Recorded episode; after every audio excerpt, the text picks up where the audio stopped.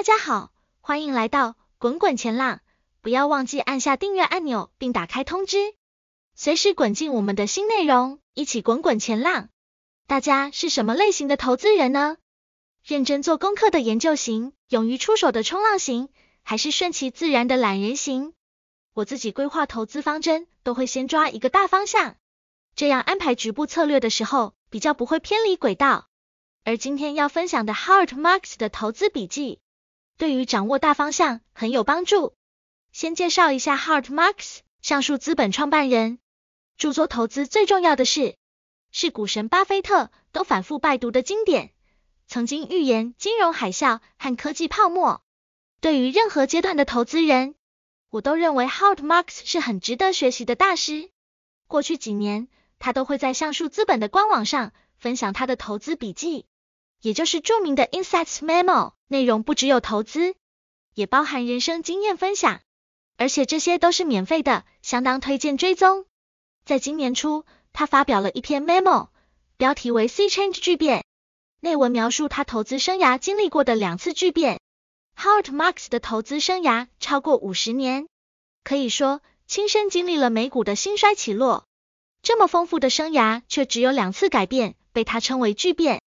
那所谓的巨变就相当广泛，不是单纯的股市大跌或经济泡沫。内文最重要的是，他认为现在的经济环境正在迎来第三次巨变。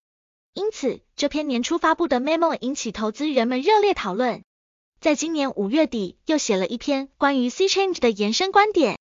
原本只分享给橡树资本的客户，就在上个星期十月十一日，Howard Marks 将这篇 memo 分享到网站上。我们将 C Change 的精华与这次的延伸一次整理，今天就来分享给大家。开头要先请大家思考一个问题：你认为近几十年来影响金融市场最重要的事件是什么？可能有人认为是2008年金融海啸，全球性的金融危机和雷曼兄弟破产；有人认为是2000年科技泡沫的破裂；有人认为是科技进步带动的技术革新。近期的会认为是疫情后的货币与财政双重宽松政策。Howard Marks 认定的最重要影响在巨变中有提到，是美国长期的利率下降。一九八零年至二零二零年间，基准利率下降二十个百分比，而这种下降很可能就是这段时期投资利润的来源。之所以没什么人去提到这点，是因为这样长期缓慢的利率下降，就如同温水煮青蛙一样。容易忽略，却又影响深远。以二零零八年底为例，联准会首次将基金利率降至零，以拯救经济，免受全球金融危机的影响。由于这并没有导致通膨率从低于百分之二的水平上升，联准会在接下来的十三年里，基本上都愿意维持宽松政策，包含低利率和量化宽松政策。正因如此，美国经历了有史以来最长，将近十年的经济复苏。对于寻求赚取利润和获得融资的企业来说，是轻松的时光。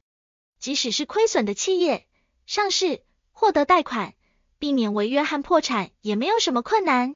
二零零九到二零二一年普遍存在的低利率，对资产所有者和借款人来说都是一个美好的时光，因为较低的折现率使未来现金流更有价值。这反过来又推动了买进并持有资产的意愿。FOMO 害怕踏空成为大多数人的投资习性，却也成为每次市场修正的主要挑战。正所谓，最糟糕的贷款是在最好的时代发放的。长期低利率扭曲了经济和市场参与者的行为，导致原本不会建造的东西被建造，原本不会进行的投资，以及原本不会被接受的风险被承担。关于 FOMO 这点，我们在今年初的滚滚前浪 Podcast 有特别聊到，推荐大家前往收听。回到 memo 内容，既然 Howard Marks 认为长期利率下降是过去四十年影响金融市场的最重要事件，那下一次巨变会不会也跟利率有关呢？二零二零年大规模的 COVID-19 补助政策加上供应链障碍，导致过多的资金追逐过少的商品，推动典型的通膨上升。这个现象。持续到二零二二年，出现多年未见的高通膨，迫使联准会停止宽松立场，大幅升息，进入四十年来最快的紧缩期。Hart Mark 认定的第三次巨变即将出现。他认为，超低或持续下降的利率不再是未来十年的常态。我们可能会看到企业利润、资产增值充满挑战，借贷和避免违约变得相当困难。如果 Hart Marks 判断正确，意味着投资环境会从根本上改变，不仅仅是普通的景气周期波动，代表过去二十年让你成功投资策略，在未来几年将难以复制，需要大量的资本重新配置。这个结论有多个逻辑支撑。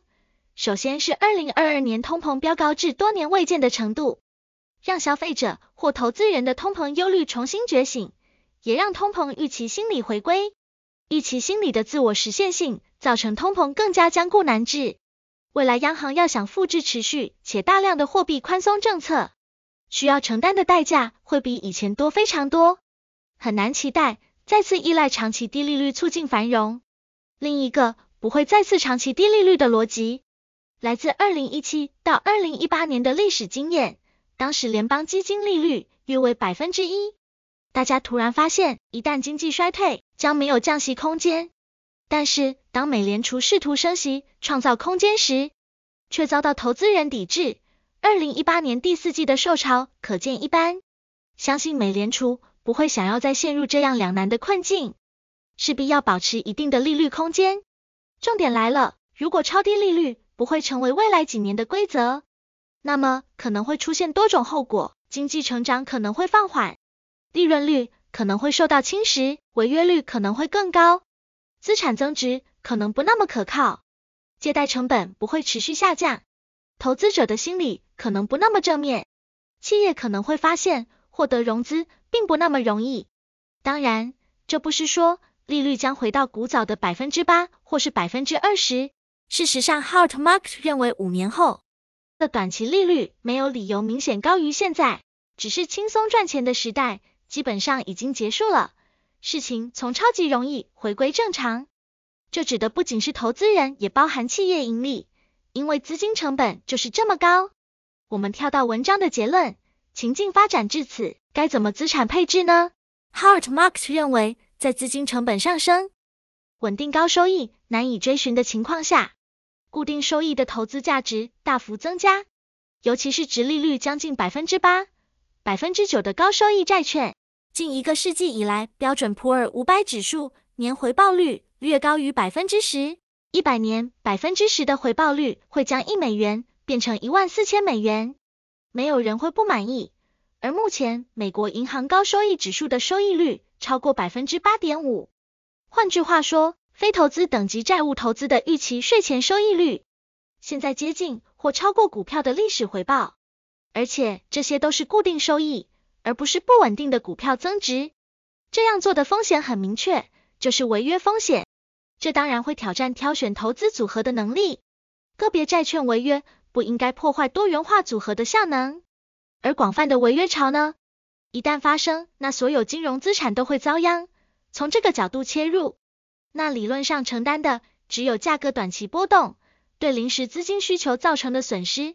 以上是 Howard Marks 的结论。对于个别投资人，我认为还需要注意几点。首先是多元化组合不一定要限于高收益债券，投资级债券的殖利率现在也徘徊在百分之四点五到百分之五之间。第二，透过长短债不同到期日的组成，可以减少临时资金需求的流动性损失。第三，回测历史走势，高收益债通常在降息后六到八个月才开始表现突出，因为在经济衰退期间，高收益债的价格还要反映自身违约风险，不会像国债或投资级债那么及时的跟上降息红利。当然，这不必是艰难的路线选择，鸡蛋本来。就不该放在同一个篮子里。第四，个别投资人可能对债券不熟悉，不论是依靠基金经理人或是自己做功课，选好投资组合后，务必要确认投资成本、收益都固定了，成本当然越低越好。以上就是今天的分享，感谢观看。如果喜欢，记得订阅、按赞，将你的想法留在下方，我们应该都会听取建议。下部影片见。